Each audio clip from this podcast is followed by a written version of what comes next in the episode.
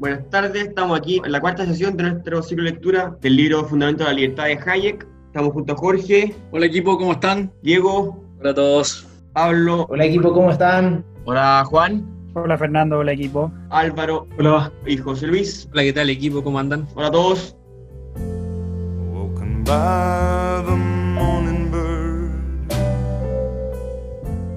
Leímos el capítulo 4 del libro, Fundamento de la Libertad, más el paper discurso de Hayek llamado Clases de Racionalismo, que dio en una universidad de Japón, que yo no tenía idea.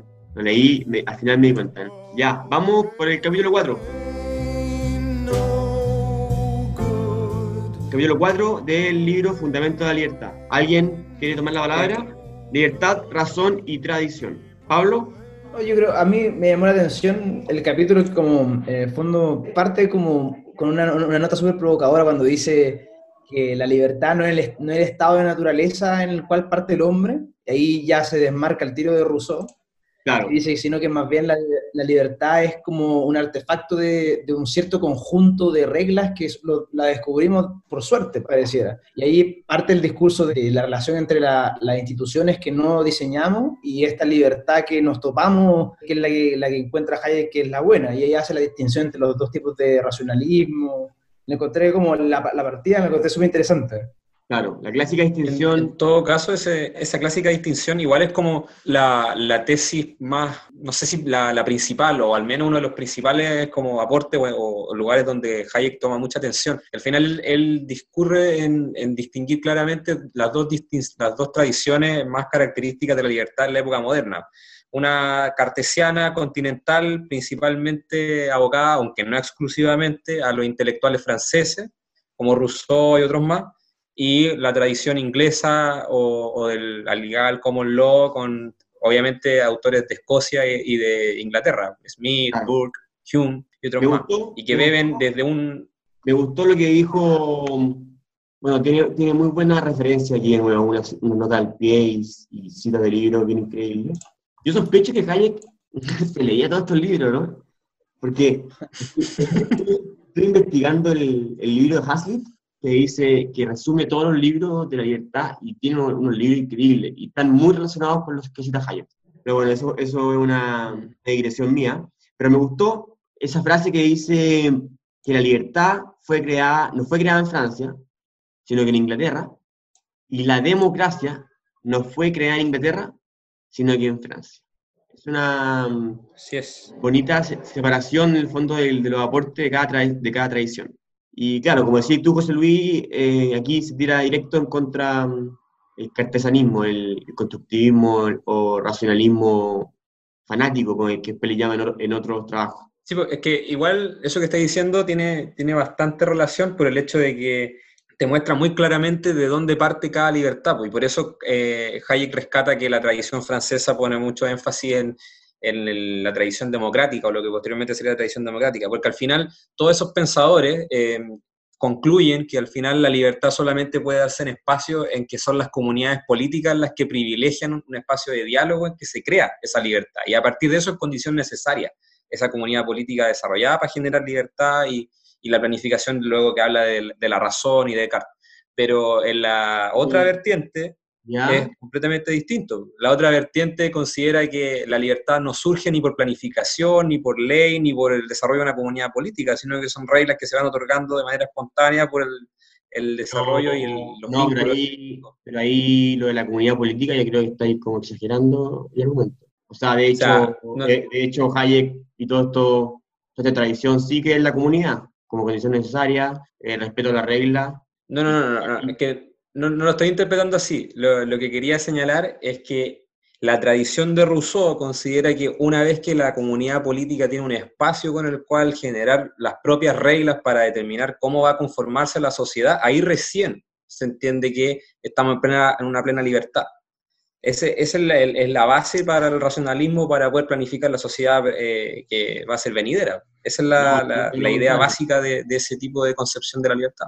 Eh, o sea, Hayek lo que está tratando de hacer en el fondo acá es como una, un rescate como de la historia del pensamiento. Y, sí. y encuentra sí. como que la, la, diferencia más grande que pareciera, bueno, primero dice que ambos tienen una concepción distinta de la libertad. En la sección 2 parte del tiro diciendo, una cree que la libertad es como la espontaneidad y la, y la falta de coerción, que es como la, el primer capítulo que vimos, y la, mientras que la otra visión liberal más racionalista ve como la libertad solamente dentro de un espacio, como de un colectivo que tiene un propósito, que es como el, el estado, el hombre es libre dentro de, de, un organismo que apunta hacia algo. Eh, y después, Por eso lo de la comunidad política. Claro, como una comunidad. Yo creo que, creo que la principal diferencia es como Hayek ve eh, estas dos tradiciones de libertad en cuanto a ellos, cómo ve la civilización. Porque ponte la, la tradición constructivista, dice que el, como que intuye que el hombre venía dotado originalmente de un saber moral y en cambio la tradición empírica, que él le llama, es un, un, un proceso de, de, evolución y Hayek le llama también como un proceso de herencia. De hecho, ese, ese que, dice, que, lo que lo que decís tú es interesante porque en el fondo, como Hayek dice que una de las grandes diferencias es como en cierto en ese sentido metodológica, o como en, qué, en el supuesto en que parten ambas tradiciones. Una parte en el supuesto de que la razón es independiente del contexto cultural en el cual emerge, como si el individuo naciera ya con razón para deliberar las cosas, mientras que la otra es evolucionista, cree que el, que el individuo que hace la regla eh, la, la, la razón de, de, ese individuo evoluciona también junto con las reglas. Entonces, como que el supuesto de, eh, de la, del epistemológico o de la razón es como la, gran diferencia entre las dos vertientes de pensamiento, creo. A mí este capítulo me, me deja un poco decepcionado con Hayek, porque de alguna forma lo que él plantea, efectivamente, que después lo dice en dos tipos de racionalismo, es que hay dos líneas como de pensamiento, una que presume esta idea que él dice de alguna forma eh, se asienta con Descartes, ¿cierto? De que la, razón humana no solo es independiente del contexto, sino que puede en el fondo reconfigurar un contexto nuevo absolutamente. Y esta otra línea que es más evolucionista, y él lo dice claramente evolucionista, incluso en una parte vuelve a hacer la alusión del el evolucionismo desde la perspectiva biológica que sí. desarrolla Hume pero que él dice que se viene desarrollando desde la antigüedad, es decir, estas dos líneas o perspectivas se vienen desarrollando desde la antigüedad. Sin embargo, en el capítulo, Hayek no explica bien cuáles son los elementos que producen la diferencia evolutiva entre, por ejemplo, la dinámica de la libertad británica y otras sociedades, otros pueblos. Es decir, ¿por qué los, británicos o los pueblos europeos, la tradición europea occidental, desarrolla eh, esta, este proceso evolutivo de manera distinta a lo que, por ejemplo, eh, tiene, no sé, el pueblo japonés o los pueblos asiáticos. Él no lo explica en ningún punto, no aborda esa, no, no se hace esa pregunta. ¿Cuáles son las variables que generan eso? Sin, em, lo da por supuesto, él dice, mira, en realidad se produjo una evolución sí. en, en, el occidente que nos dio más libertad, pero él nos hace la pregunta de cuáles son los elementos que contribuyeron a que ese proceso evolutivo diera paso a la libertad.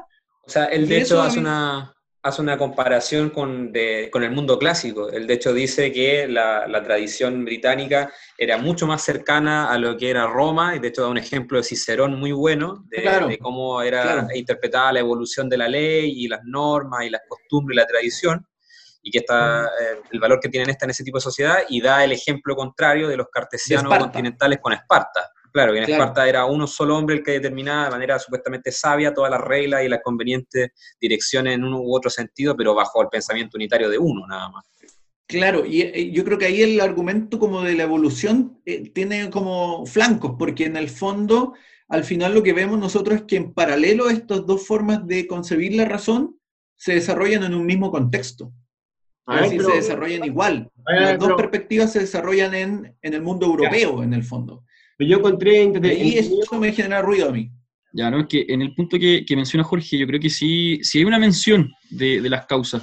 De hecho, hay una parte explícita en donde dice que eh, no, hay, no es posible, o sea, es probable que nunca haya habido ningún intento de hacer funcionar una sociedad libre de éxito sin una genuina referencia por las instituciones que se desarrollan, por las costumbres y los hábitos de sus ciudadanos. Entonces, como que sí menciona las posibles causas de por qué la sociedad ah, pero, la ya, pero la pregunta es cómo surgen esas instituciones, si él está apelando un, a un proceso. No, ah, claro, no, pero es que ahí no, no, tiene respuesta. Yo creo que una de las, uno de los principales argumentos.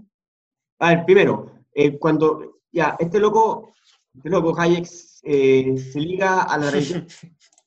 Cicerón, más que Cicerón, a, y, y, y es Catón. Catón sería el que, el que hace esa, esa alusión a que, a que las leyes tienen tradición e incluso un conocimiento, ¿ya? Es que ahí voy a decir a, a tuyo, Jorge, porque tienen un conocimiento de siglos y siglos y siglos, y nadie Mm. sabe por qué llegaron ahí, ¿ya? Y creo que uno de los principales argumentos de Hayek es que esta evolución es súper inconsciente. Entonces, la gente respeta estas costumbres porque simplemente están ahí. No de una manera acrítica, y ni, ni dice Hayek que, sea, que, que haya que ser acrítico ni nada, pero, pero uno de los principales puntos de Hayek en, en toda su, todo su pensamiento es que no se sabe por qué esas costumbres están ahí, sino que eso, eso lo sabe nada más que casi, casi que la costumbre misma, y que, y que tiene contenido en su misma costumbre, en su misma institución, siglos de sabiduría hacia atrás que nadie conoce, y que están ahí justamente porque han sobrevivido. Y han sobrevivido, han sobrevivido ahí porque los pueblos que la han tomado inconscientemente son los que han sobrevivido. ¿Cachai? Es como, eh, el- es como el huevo de la gallina. ¿cachai? Entonces tú, tú, Jorge, estás como buscando en parte el huevo, que el huevo de los franceses, diría Hayek, es la razón. ¿cachai? No, no, no, no, porque yo no estoy planteando que Hayek, lo, lo que yo digo es que Hayek no se pregunta. Yo creo que sí, Claro, pero- yo, yo- yo entiendo el punto, Jorge, porque al final pareciera ser que lo, eh, en este caso lo que Hayek no explica y que uno, si uno quisiera complementar lo que él no dijo, Yo encuentro que Eh, está. Eso no, no es el objetivo del, del fondo del capítulo. el- Sí, encuentro porque yo creo que está ahí, que no, ese no es el objetivo del, del capítulo, de hecho, es mostrar, No, pero lo, lo que, lo que iba a comentar es que yo creo, yo que estoy interpretando a Hayek, que yo creo que él trató de, de- de dejar esto bien, este contraste bien establecido, pero él yo creo que da por sentado que uno comprende que esas tradiciones no cuestionaron el valor de la tradición, la aceptaban como quizá una limitación epistemológica, o sea, ellos no podían conocer más allá de lo que las normas iban generando y gestando al corriente de la sociedad que ellos mismos estaban viviendo. No tenían esa intención, como quizá tenían otras sociedades más planificadoras y más centralistas como la espartana cuando él hace ese comentario.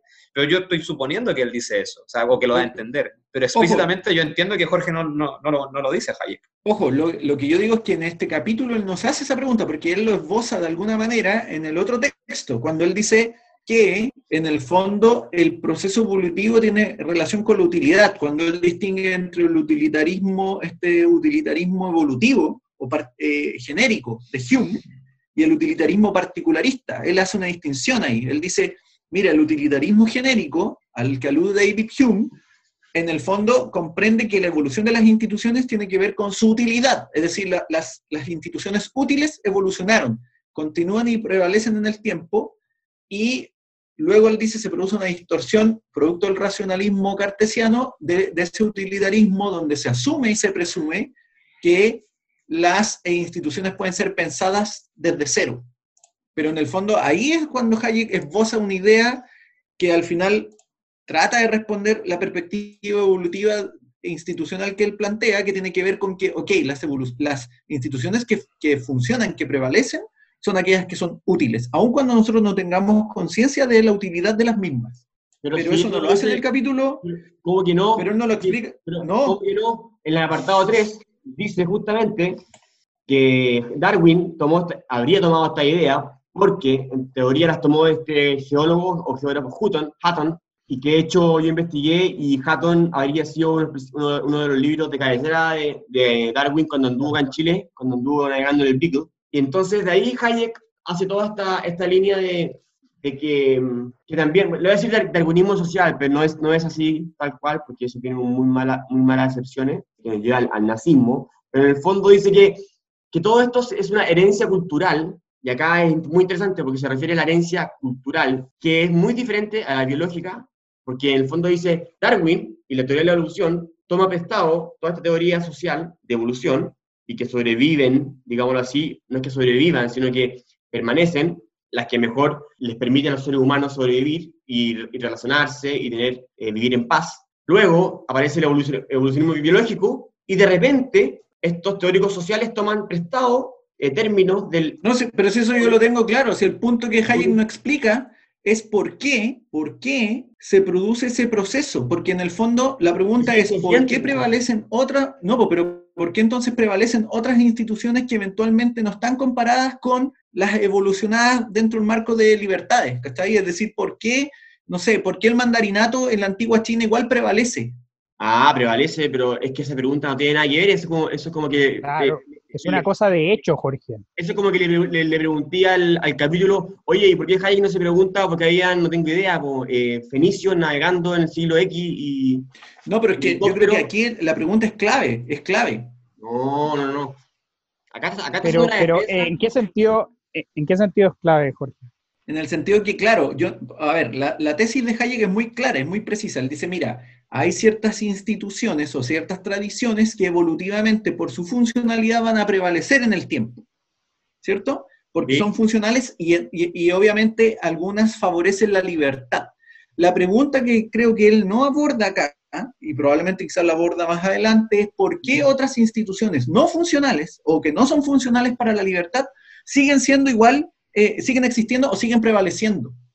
Pero es que Jorge, eso es como que llegáis, eso es como que llegáis, que por qué hubieron al, al mismo, al mismo momento dos animales, que después de siete siglos uno desaparece. E- e- Él no quiere decir eso todavía, como que es obvio que Ya, siempre- pues la pregunta, bueno, y súper obvia la pregunta, porque es como, ¿por qué prevalece el racionalismo si se supone que no es funcional en términos espontáneos? ¿Por qué es prevalece? nuevo, po, es súper nuevo todavía y de hecho él dice que es súper intuitivo. po. O sea, cuando Claro. Es una cuestión que tiene apenas 200 años para Hayek. El racional- claro. no, por- no, porque, no, porque el racionalismo después él dice que viene arrastrándose desde la antigua Grecia. La ah, no, es ya, por qué, pues, si- las raíces. ¿cachai? Pero, pero, pero el racionalismo es súper intuitivo. hasta el día de hoy tenemos personas que quieren controlar todo el sistema ecuacional porque creen que lo, lo van a hacer mejor. ¿Cachai? Claro, eh, Jorge. Y lo dice, eh, y él lo dice todo el rato. claro, yo. sí. mira.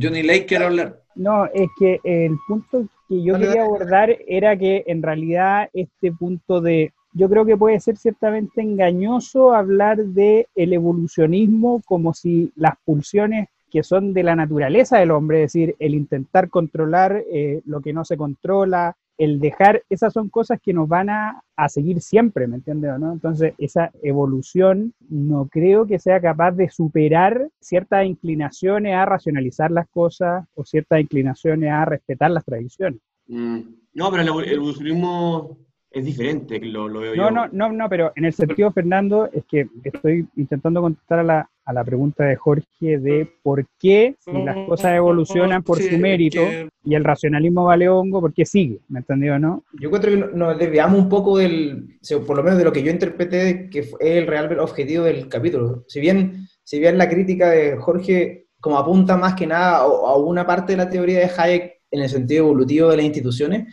creo que ese no es el real objetivo del, del capítulo. Yo creo que el real objetivo del capítulo es, es separar metodológicamente las dos tradiciones y entender que, que cuando una llevada al extremo permite que se use la razón para destruir ciertas instituciones que, que no fueron diseñadas, que probablemente funcionan Sí. bien para mantener un sistema de libertad. Yo creo que ese es como, el- es como un, es un ejercicio de historia del pensamiento y de metodología más que nada, yo encuentro, más que, más que el, el argumento evolutivo.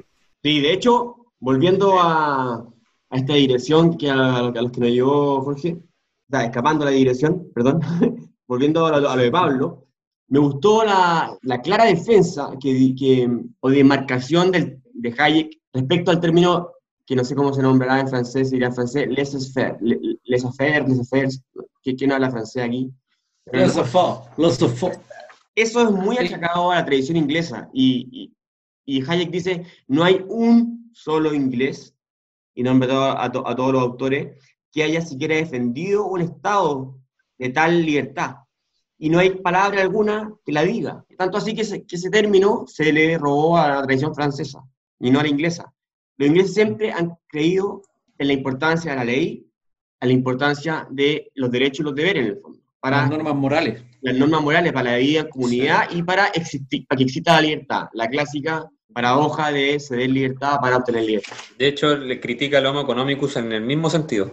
Sí. Claro, es el, es el mismo apartado y dice el Homo economicus es una- invención del joven Mill, dice, porque este luego le, Sí. tiene mal a Mill, porque lo tiene como... Un Esa sección, que es la 4, creo, ¿no? que La están cuatro. haciendo- Sí. Esa sección la encontré súper importante porque ahí Hayek hace alusión a- al, al- como uno de los puntos más importantes de la tradición antirracionalista, que es que a diferencia de Rousseau y de otros autores que creen que el individuo está como, que posee como bondad y, y ciertos atributos intelectuales y morales que lo permiten ser un hombre bueno, a, prescindir de las instituciones, aquí como que se construye, es el- la idea de Adam Smith, que en el fondo las instituciones son las que guían el autointerés para, para, para poder conciliar esta, estos intereses divergentes. Yo creo que ahí ese, ese punto es súper importante, el rol de las instituciones en congeniar a todos estos, a todos estos individuos que tienen intereses distintos. Claro, instituciones y también como respecto de derechos y deberes, normas ma- morales, como dijo Jorge,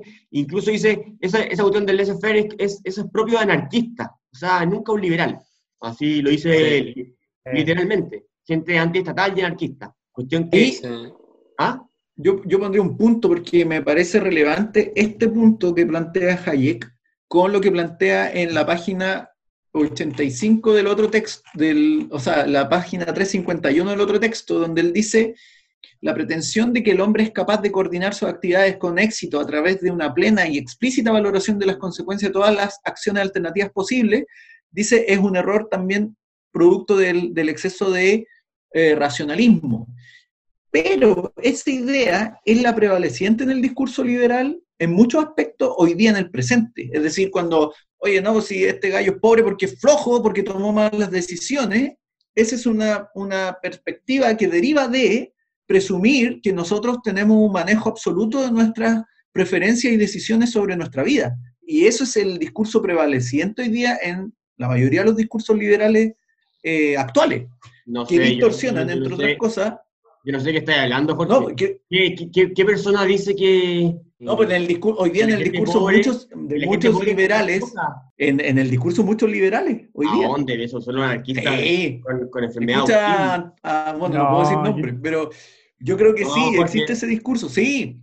De que la- No, por ejemplo, en, en ciertas más- líneas, por ejemplo, de, de, ¿Pero con de quién te estás cierto libertarismo, ¿Pero con qué te estás juntando? no, pero sí, tenéis que escuchar lo que algunos escriben y leen. Pero que estás, leyendo Facebook, tú, no sé, no, no entiendo. es como la caricatura en realidad. Pero el, el punto ese de la... Estamos leyendo autores respetados, Jorge, no, no, no No, a, a borderlines que opinan en Facebook, por favor. Pero ojo, ese es el discurso que predomina, incluso distorsionando a Hayek. Cuando se dice, oye, Hayek, por ejemplo, eh, no sé, dicen, oye, Hayek es como, defiende como una libertad sin, sin leyes, sin normas, que, como que no, el- el- por eso, pero hay gente que dice eso, como que Pero se pone a hay Hayek como un- gente- un, gente un de- defensor de- del laissez-faire. No, no, no, incluso en círculos liberales eh, latinoamericanos, si queréis llamarlo así. Bueno, no, estamos leyendo libros eh, de gente respetada. Los llamo a, a- a citar eh, autores, en el fondo, eh, del nivel de Hayek más o menos, pero no, no, no comentarios de Facebook de, de Borderlines. Dale, Pablo. Pero el, Ya, pero Rand, Rand necesitaba, po.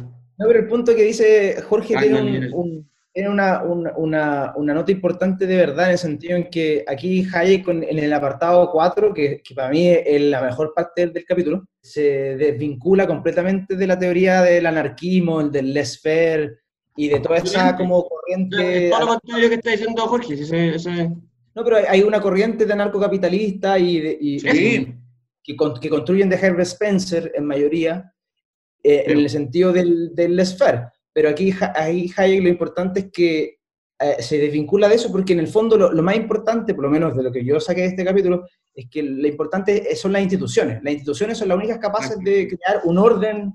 Eh, El laissez-faire no existe en el fondo, en el sentido en el cual solamente un, un- un- un marco institucional es capaz de hacer que los individuos cooperen en paz y no se maten entre ellos. A diferencia, y ahí, ahí está la diferencia entre Rousseau y Hayek, porque Rousseau cree que el hombre era, y Marx también, cree que el hombre era, era amable y bueno antes de que existiera la propiedad privada y todos vivíamos en una armonía bueno. primitiva.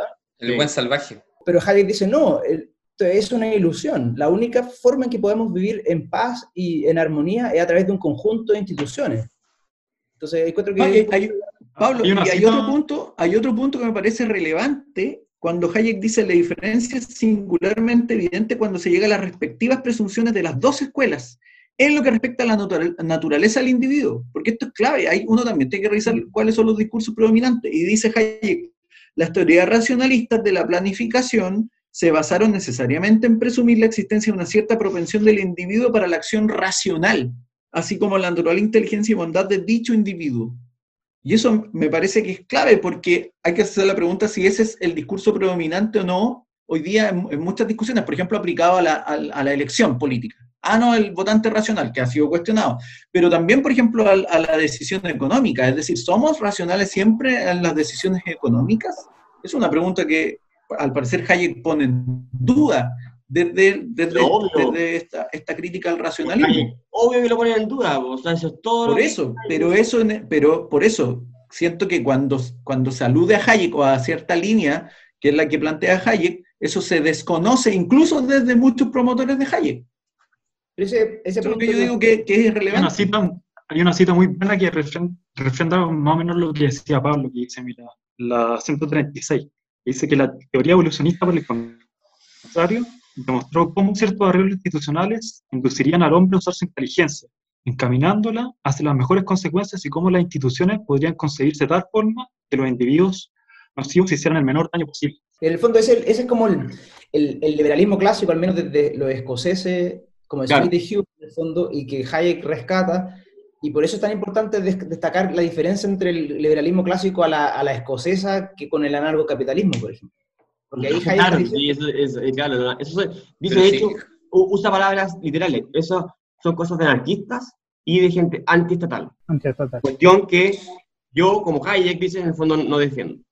Después, Claro. después dice la importancia de la tradición. Me, me gustó a mí un argumento que, que da, en el fondo, a ciertos críticos, que no sé cu- cuál habrá tenido él o con quién habrá estado conversando, pero dice, cuando yo respeto la tradición o las costumbres, no estoy diciendo que la gente antigua o la anterior haya sido más sabia que mí, sino que lo que viene antes viene a reflejar, en el fondo, todo el conocimiento histórico de miles de miles de generaciones y existe ahí por alguna razón.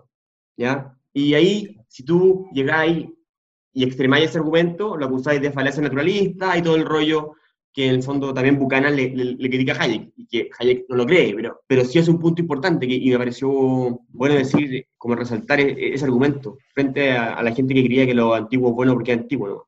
o que era más Claro. sabio. como Lo que- llama como herencia cultural.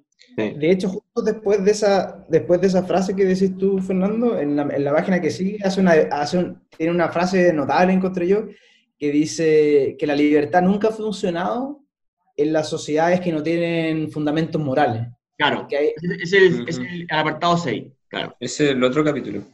Ese, ese, ese lo encontré notable y ahí habla de Burke y de Tocqueville en relación a eso, porque también, de nuevo, las lecturas como más simplistas del liberalismo o de Hayek que lo, se acusan de que son economicistas y etcétera, y aquí Hayek está diciendo exactamente que, que la, la sociedad libre no puede existir si no hay un fundamento ético y moral. Así es. Absoluta necesidad de las convenciones sociales. De hecho, de hecho se llama, el, el apartado se llama El El Imperio. de la imperio de Moral. la moral. Sí. De hecho, hay, hay un apartado en que incluso reivindica de cierta manera la coacción, el que Sí, termina, termina diciendo que la, la coacción, no por el hecho de que sea mala per se, sino que le está diciendo que la coacción es necesaria para el hecho de modelar cierto comportamiento mínimo entre individuos, asumiendo cuando éste está previamente establecido y asumido por toda la sociedad. Es decir, que en el fondo esa es la aplicación de las reglas, ¿no? Esa es la aplicación fondo, previa de las reglas que nosotros mismos Sociedades damos. con valores sólidos te permiten reducir un poco la coacción, el nivel de eso coacción. es lo que dice. Claro, Eso es lo que dice. el- claro, es el ideal, en el fondo que, Que- que todos, todos respetemos las reglas, en el fondo todos somos virtuosos, No, Ah. no que todos seamos virtuosos. para que se No, nunca habla de virtud. ¿Ah? Si habla de virtud, Él no habla de virtud, no, pero, pero no, él, él- es la misma tesis de Hume. En el fondo, cuando todos los sujetos respetan ciertos, ciertas normas generales, la coacción no es necesaria porque todos tienden a actuar en justicia, pero no es que actuemos, no, no es que seamos más virtuosos, sino somos más buenos. Sin em- eh, lo que hacemos es, es actuar en función de esas reglas, pero no es que seamos más virtuosos. Ah, pero esa es la virtud, pues, Jorge. Es la virtud, pues, Jorge. disposición, es Es la disposición habitual para hacer el bien. Es decir, Sí, es pero, hay que tener ojo con el concepto de virtud, porque en el fondo, bajo es esa que- perspectiva, podríamos obligar a algunos a ser virtuosos. Y eso es No, lo que pues no, pues. Hayek. No, pues no, pues, es que no, No, se obliga a ser virtuoso, ¿me entendió, no? El virtuoso está dispuesto por él a cumplir la ley, ¿cachai, no? Claro. Es decir, está Claro, súper respetar las usado- reglas. Está Sí, súper bien obvio. usado el concepto de virtud. Sí, es como la prudencia, ¿me entendido, no? Es que, La, eh, pruden- la prudencia es más adecuado que virtud. No, de hecho, pero- Hume habla de prudencia. La prudencia es una virtud. Es un, Sí, sí, por eso te digo, pero que es ser más virtuoso, es mejor ser prudente, en el fondo como una virtud No, dentro de varias virtudes, ¿cachai? No sé, yo creo que estáis confundiendo como virtud con el ser como bueno, como el... Eso es muy aristotélico. Como el sentido Y, aristotélico, con el único bien aristotélico, sí, así que, pero relájate. Ya, bueno, puede ser, puede o la ser. excelencia humana. pero- La perfección humana. Pero eso es bueno, claro.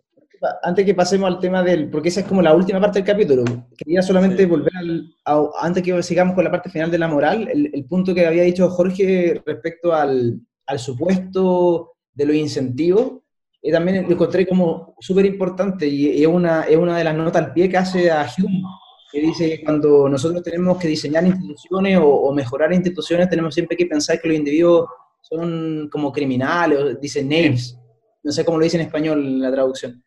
Ese punto lo encontré súper importante porque en el fondo también es otro de los puntos como metodológicos que separa las dos tradiciones. El- en la tradición escocesa del liberalismo asume que el individuo es imperfecto y que tiende a, generalmente como a ser autointeresado y a caer como en ciertos atropellos del del bien común. Entonces por eso dice, asumiendo eso, te dice que la las instituciones son importantes para guiar el comportamiento de ese individuo, etc. Eso, eso lo encontré súper interesante también.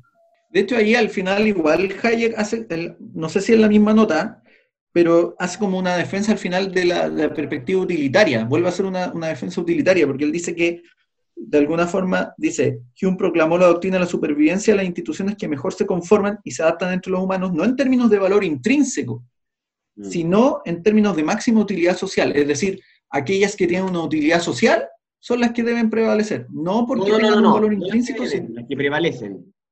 Claro. las que prevalecen, Claro. por eso, pero él dice en el fondo, es esas son las...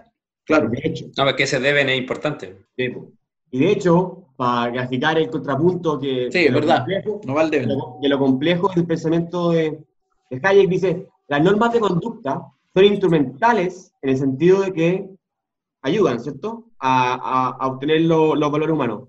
Sin embargo, puesto que muy rara vez conocemos lo que depende, se sigan de cada caso, el cumplimiento de las reglas debe contemplarse como un valor en sí mismo, una clase de Claro, exacto. medio. Entonces ahí se pone como medio kantiano, entonces la cuestión es muy compleja, como de armarla dentro de las categorías que tenemos como de consecuencialismo o de ontología. Lo, lo que pasa es que ahí Hayek hace un punto que toma de Hume, que tiene que ver con que al final estas reglas las respetamos sin saber por qué. Claro. Entonces la- las respetamos, así como que, bueno, las aplicamos, funcionan y no nos preguntamos mucho el por qué las aplicamos. Él dice, después la razón nos lleva a preguntarnos, oye, esta regla, ¿por qué se aplica? ¿Por qué funciona? ¿Cómo existe? Pero en, en la práctica la respetamos. Y él dice, Sí. hace la alusión, de hecho, como al tema del lenguaje. Él dice, la- las normas morales de conducta, al igual que el lenguaje, las aplicamos. Pero después nos preguntamos por qué decimos hola cuando llegamos a un lugar, por qué nos despedimos, por qué ponemos punto y coma, pero lo aplicamos, llegamos y lo aplicamos. Él dice que es Oye, como sí, lo- yo, yo quería comentar algo que eh, en este capítulo algo que me llamó mucho la atención es que Hayek todo el rato hace crítica a los racionalistas y mm, a los constructivistas, si se puede decir. Y, y, por ejemplo, hay una parte ahí en donde dice que a los racionalistas, los racionalistas no comprenden que someter esa regla involuntaria, cuya significación e importancia no entendemos del todo, que se basan en lo tradicional y que son indispensables para una sociedad libre, sean aceptables. Claro, porque lo que, el- lo que él está diciendo es que los racionalistas tienen tal fe en la razón y en, en- en entender por qué algo es mejor que otro, que se desesperan como intuitivamente frente a esa creencia de que no puedan lograr entender por qué respetamos miles de reglas que no sabemos por qué las respetamos ni, ni las justifiquemos de manera clara. Eso es como... Exacto, y de hecho ahí Hayek dice que, en- y ahí en el, en el punto 7, en la sección 7, pasa el tema de la superstición y dice que los racionalistas acusan a los evolucionistas de que son supersticiosos. Sí. No existe una demostración de los orígenes de, de estas reglas ni nada de eso, entonces los catalogan de supersticiosos. Claro, y él dice que hay que creer en eso, ¿no? Y la tradición y, la- y hay una sabiduría en la tradición. Pero en otros textos él dice que sí se pueden, sí se pueden mejorar con el uso de razón. Dice mil veces, no es que la razón sea inútil ni, ni que yo, ni yo crea, ni que yo no, no crea en eso. El problema es cuando es la única fuente de conocimiento y de generación de orden social. Y que no se ningunea la- al- a, a lo que existe la tradición. Oye, y, Ujú. y después hace como un llamado a, a que la libertad sea invocada como valor supremo. ¿Se acuerdan de ese el apartado, apartado 9? Él dice que, que- que en una sociedad donde la libertad, que ahí un poco responde al por qué las, las sociedades que han evolucionado son las que han, han maximizado un poco la libertad, las que han cuando seguido el, el mundo, es que la sociedad tiene que ser valorada como un valor supremo. Ni siquiera invocando, dice, La la razón de las ventajas materiales que ella entrega. Dice que la libertad, así como valor supremo, tiene que ser lo máximo a defender, casi como un valor en sí mismo. Ahí Sin yo tengo una... Sin mediar conveniencia, dice. Mm. No tiene que estar mediado por las conveniencias, porque es el punto que, que él dice, que en el fondo constituye la más, el más apropiado como principio moral de acción política y no debe estar mediado por la conveniencia. Porque él dice, Claro, cuando y- está mediado por la conveniencia, ya Claro. se jode la libertad. Y, y dice, se Claro. puede infringir y todo, pero que no hay que olvidar que tiene que estar como valor supremo. Sí, que ahí hace, justo con, justo con eso que dijiste por último, Fernando, es que hace como un matiz, porque yo en este sentido me acuerdo mucho de Berlin, que Berlin termina diciendo que la libertad en el fondo no, puede ser un valor eh, superior o supremo que no podamos, por ejemplo, transigir en ningún caso. La libertad tiene que ser lo suficientemente eh, posible de ajustarse en determinados casos, porque vamos a tener que, normalmente la sociedad va a tener que llegar a un punto en que va a tener que ponderar entre la libertad y otros valores o momentos. Y por lo mismo la libertad en muchos casos, para que se pueda seguir gestando un clima con un orden social más libre, en algunos casos va a tener que ceder. Y la libertad, por tanto, no se puede volver en algo absoluto. Por eso ese, ese matiz que dijiste al final No, es pero, pero una cosa, pero no es lo mismo, José Supremo absoluto. Supremo absoluto. Sí, claro, es lo Sí, mismo. Sí, po, Muy sí, diferente. por, por eso. Por eso. No. Él, él dice que es un principio que al final te va a guiar tu acción política, pero que eso no la vuelve una cuestión que sea un dogma, como algo que no se Sí. pueda cuestionar. Es lo mismo que dice Hayek cuando dice, Sí, es decir, es completamente compatible. Es lo mismo. Es un principio Hayek supremo. Lo dice, y dice supremo, esa es la diferencia, dice absoluto. Claro. Y si diría absoluto, Sí. se habría contradecido contra todo, su todo, lo que, todos los apartados anteriores del capítulo que, que acabamos. Claro. Claro. Vamos al, al paper, es, es que es parecido claro, a, lo que, a lo que leímos igual, Sí. a, a las clases de racionalismo. A mí de- me encantó la frase del- en el paper, eh, esa que dice que la, la razón es como un explosivo. Ah, no, a ver, ¿cuál es esa? Dila. Al final del texto, la última frase, dice, la razón es como un peligroso explosivo que manejado con cautela puede ser de gran utilidad, pero que si se maneja incautamente puede hacer estallar toda una civilización. Eso es muy Ah, bueno. bonito.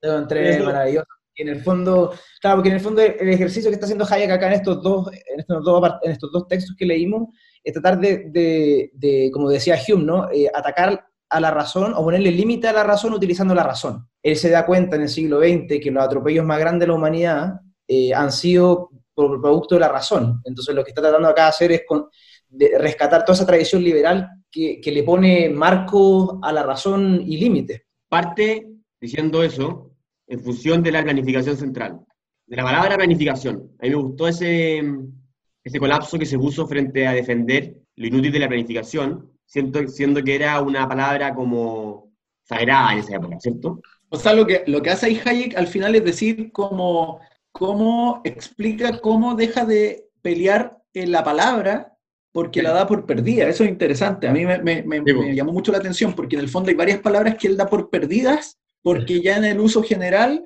terminan siendo utilizadas bajo una acepción que él ya no puede cambiar, en el fondo. Es como, mira, voy a pelear para, para que se use bien el lucro, y ya el lucro ya se usa de una forma. Y él, en el fondo ahí, él menciona planificación, después Social, también social, lo social también lo da por perdido, Y, y positivismo. Positivismo. y positivismo. Sí. Ahora me llama mucho la atención porque él explica que la palabra planificación no es mala en sí.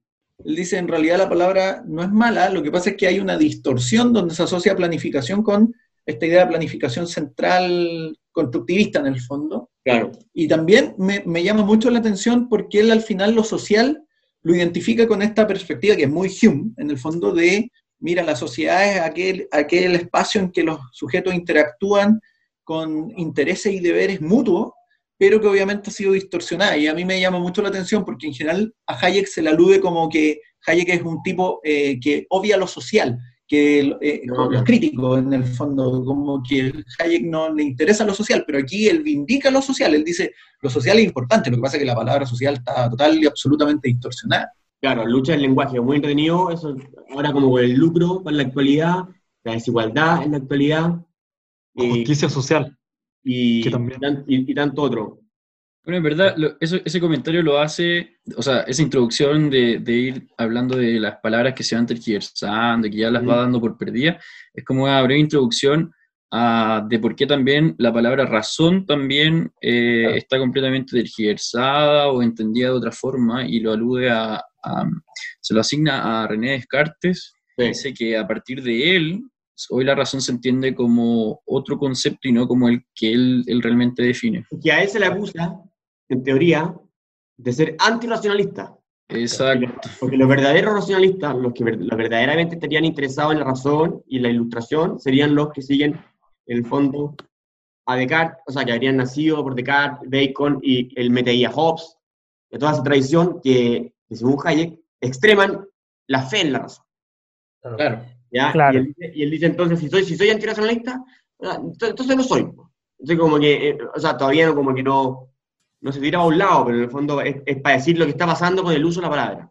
Sí, pues, es, es- es un, es un- en el fondo un, un debate por el concepto, el, concep- el, el concepto de la razón bien entendido. ¿Quién entiende bien la razón y quién no? ¿O quién la define mejor? Claro. Sí, de hecho, de hecho tiene una, él, él propone, o sea, dice que desde esa línea de Descartes, Bacon y Hobbes, eh, la razón se entiende como, está basada como en la verdad, que se llega por proceso deductivo y todo eso, y él lo cataloga eh, así como, es muy tajante y dice que eso es racionalismo constructivista. Constructivismo y le pone dos nombres más. Mentalidad ingenieril. Ingeniería, Ah, sí, citando verdad, a. Glaston.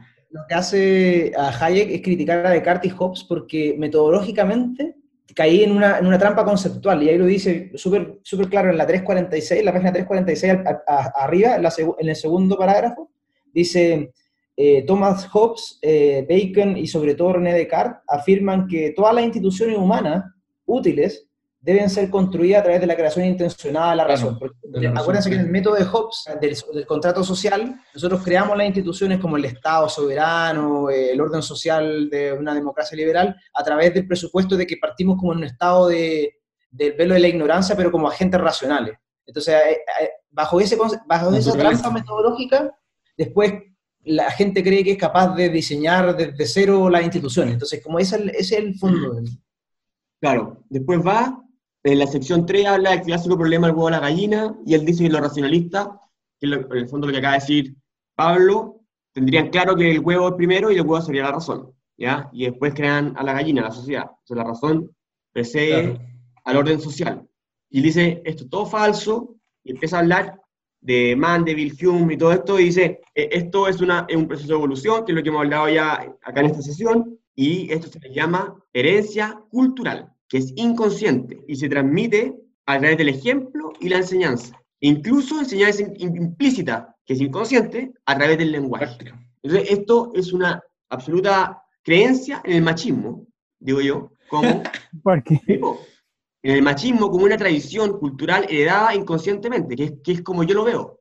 ¿ya? Claro, claro. Muchas veces hay gente que habla en contra del patriarcado, que es una farsa, y que yo creo que esa percepción de que es una farsa es porque creen que el patriarcado sería algo como conspirado, Consciente.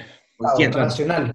diseñado. Mira, de hecho Hayek dice, dice, lo que durante mucho tiempo se ha considerado como invención de la razón ha sido en realidad el resultado de un proceso de evolución y selección muy parecido al que hallamos en el campo biológico. Y de hecho aquí Hayek yo creo que se adelanta a lo, a lo, a lo que es hoy día la psicología evolutiva, porque dice, he hablado de nueva ciencia, aunque en realidad los antropólogos sociales no hacen más que continuar la labor iniciada por Mandeville y Hume y los filósofos escoceses, pero que se olvidó en gran parte cuando sus sucesivos seguidores se cerraron cada vez más en el restringido campo de la economía. Hayek ahí critica también que los economistas se cerraron en vez de ampliar la perspectiva desde la Sí. filosofía moral, el derecho. Justamente, sí, pues, eso estaba ahí, justamente. Bueno, y ahí encontré interesante lo del lenguaje, no lo desarrolla bien, cómo sería el lenguaje, esa discusión implícita, pero, pero muy interesante para la discusión actual acerca de, lo, de la influencia cultural inconsciente en que tenemos, que tenemos todos nosotros en nuestro, nuestro ADN, ADN cultural, di- digámoslo, no biológico. Em, También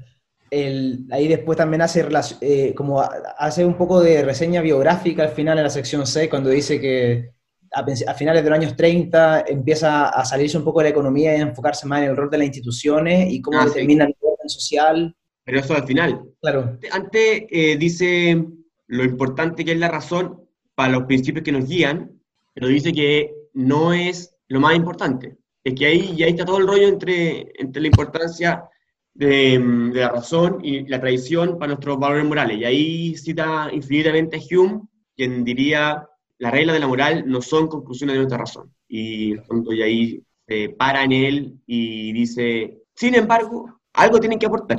Como que no quiere llamarse, no quiere decir nada. Sí. Y Hume sería, más Lo como... que, hace, lo que hace ahí es señalar al... Porque lo que hace Hume eh, en su tratado de la naturaleza humana y en los otros tratados, como que trata de, de- de tener como una teoría evolutiva o, o como de or- un- el orden espontáneo de la moral en el fondo. Sí, Para Hume, eso es. para Hume los sistemas morales no son diseñados ni por Dios ni por los individuos, sino que son sistemas que van... desarrollándose evolutivamente. Tampoco son descubiertos, porque Hume rechaza la idea de ideas innatas. Todo el rollo de la idea innata y de que hay una idea de moral innata, eso Hume lo, lo rechaza. Él dice, en realidad, esto se va desarrollando de manera práctica, en el fondo evolutiva. Prueba y error, y moralmente así va surgiendo las normas de justicia, dice Hume. Entonces rechaza la idea de, las ideas, de la, la noción de idea innata eh, más propia como del- del pensamiento clásico. Al final del ensayo, ya como al, al final retoma el tema del- de lo que decía Pato acerca del, del tema de, de recuperar la, la razón bien concebida, porque él vuelve a decir que eh, Marx y todos estos individuos que eventualmente en el siglo XX o- se llevaron al culto de la razón y a exacerbar la razón, a, a violar el orden social, y entonces vuelve como a tratar de, de- de hacer ese llamado de que hay que ponerle límite a la razón y, y todo. Claro. O más que ponerle límites, Pablo, yo creo que es descubrir que tiene límites. Ese es el punto. Eso, aceptar que tiene, no ponerle límite. Claro. Eh, bueno, Hume, de hecho, dice que por qué Hume cree, y aquí, aquí me gustó mucho como él, como él diferencia, Hayek diferencia, eh, en inglés le llaman rule utilitarianism, diferente del utilitarianism, y acá en, acá en la traducción era eh, utilitarismo genérico, el rule en general, versus No, el, genérico, sí, genérico le llaman. el utilitarismo. Particularista. Claro, él dice que, que la- como las costumbres, en el fondo, tienen que ser respetadas, independiente de, lo que, de la consecuencia que, que debe tener mi, mi acción particular en ella. Porque esa, esa consecuencia sería el utilitarismo como típico. Si esto suma, ya funciona. Él dice que se retiene como a reglas abstractas, generales, nada más que eso, generaría un, un- como un orden global que sería como, en consecuencia, eh, superior, digamos así, superior en, en- porque fun- así funciona mejor a, la gente. Em, Ese punto eh, es súper interesante cuando, cuando se desmarca de Bentham, pero, pero sigue siendo utilitarista, pero de otra, de, un- de otra forma de utilitarismo y se separa de, de Bentham. Claro, y dice, dice Hume y Hayek que porque esto es lo mejor, porque los seres humanos son incapaces de, de- de tener una mente que sea capaz de, de generar reglas deliberadas, en el fondo, que permitan un orden social superior, ¿ya? Por más abstractas que sean, sino que conviene seguir la costumbre, y porque además la costumbre tiene una, una sabiduría histórica de mucha experiencia que, que ha tomado miles de intentos de prueba y error, que sería sabiduría. Claro, que la tradición, que las instituciones van incorporando un- como una cierta de, un cierto tipo de como conocimiento tácito, Claro. que la experiencia la va acumulando, que nosotros no somos capaces de, hacer, de hacer textual, pero son útiles. Claro, que lo, eh, Hume dice que es el hábito. El hábito el que va cimentando eso. Y después le pega a Keynes, que de, eh, de una manera muy penosa, es una alusión, esa yo creo que lo agarra a Keynes de una manera muy pretenciosa porque le quiere pegar por mala onda nomás, porque Keynes está haciendo una, una ola estética desde su, de su mural personal y de su grupo de Bloomsbury, estética de, de carrete y literatura, más que, un, más que una crítica a una reflexión universal que, él, al- que es la que está haciendo Hayek acá. pues. Entonces, un poco batudo su, Pero el punto, pero el punto es súper importante, o sea, sin, sin duda el ataque es gratuito. Gratuito. a Keynes, pero Sí, pero, pero cuando Keynes dice eso, lo está diciendo en, una- en sus memorias, cuando está diciendo que está carreteando con Strachey y Virginia Woolf, que no tiene nada que ver con lo que estamos conversando acá, en el fondo. Claro, Eh, pero el mensaje, el mensaje es súper importante. Eh, como comentar un meme, claro, así, científicamente. Claro, pero, Eh. el- pero el mensaje es importante porque justo después de la cita de, de Keynes dice que como la, preten- la pretensión de la inteligencia del hombre es suficiente para guiar con éxito su propia vida y que por lo tanto no necesita derivar de reglas o principios éticos o morales porque igual, sí, a prescindir de lo que haya dicho Keynes, hay muchos individuos en, en la sociedad que creen que ellos son lo, como, por ejemplo, los los objetivistas de Ayn Rand, ¿no? Que creen Claro, que... Eso es lo que decía yo. Eso a es lo que yo decía. Bueno, a pero, de- pero no, no- no lo dijiste, porque lo dijiste al final. a través, a través del uso de la razón, eh, el hombre es todopoderoso en el fondo. Hay, hay mucha gente que, eh, no solo lo- lo- la gente que siga en RAM, pero hay mucha gente que cae en esa, que a través de nuestra enseñanza cartesiana, que dicen, bueno, ¿por, por qué creemos en estas cosas? ¿Por qué, por qué creemos en estas tradiciones? Y mi razón no me da ninguna justificación para hacerlo, yo, puedo, yo soy capaz de moldear mi propia humanidad. En ese sentido, el mensaje es bien, creo que el mensaje es Incluso se expresan en dudas metódicas. Es como, mira, ¿por qué tengo que presumir que esto es cierto? Entonces, si se me aplica una norma, no, mejor no la respeto, así que voy y la incumplo. Es como que, porque ahí, por ejemplo, en la, en la cita que hace de, de Keynes, es clave el, el punto final. Dice, pero no reconocíamos ninguna obligación moral, ninguna sanción interna a la que conformarnos u obedecer. Ante el cielo pretendíamos ser nuestros propios jueces en nuestros asuntos. Y yo creo que ese es también un, un- un discurso que predomina en muchas posturas, no necesariamente liberales, si queremos decirlo así, pero sí como perspectiva. eh, hoy día en, en muchos temas, que era, por ejemplo, la discusión sobre, bueno, cuáles son los deberes y cuáles son los, los- los derechos de una sociedad. Claro. Pero bueno, repito, Keynes estaba hablando ahí porque quería drogarse y, y carretear en, en Russell Square, en la mitad de Londres. Pero ese, no, segundo ese punto de la, porque la modernidad, hoy día cada vez la gente cuestiona más las reglas y, y el, Sí, que tenemos reglas, la gente dice, bueno, si no, no aparece en Wikipedia o lo, lo, lo busca, hoy día la tecnología te permite cuestionar todo. Y entonces como que exacerba Claro. ese punto de- del racionalismo, yo creo. claro. Y lo lleva un poco una, una conducta anárquica, que, que poco tiene que ver con el liberalismo. Exacto. Ya, ya nos hemos, nos hemos alargado bastante en, en esta sesión. Estuvo buena. Bueno, sí, eh, después sigue con. Explica un poco por qué llegó a la filosofía, que es interesante, pero muy biográfico de él, que tiene que ver con el. eh, que dice que es medio epi- epistemológico, y- lo diría yo.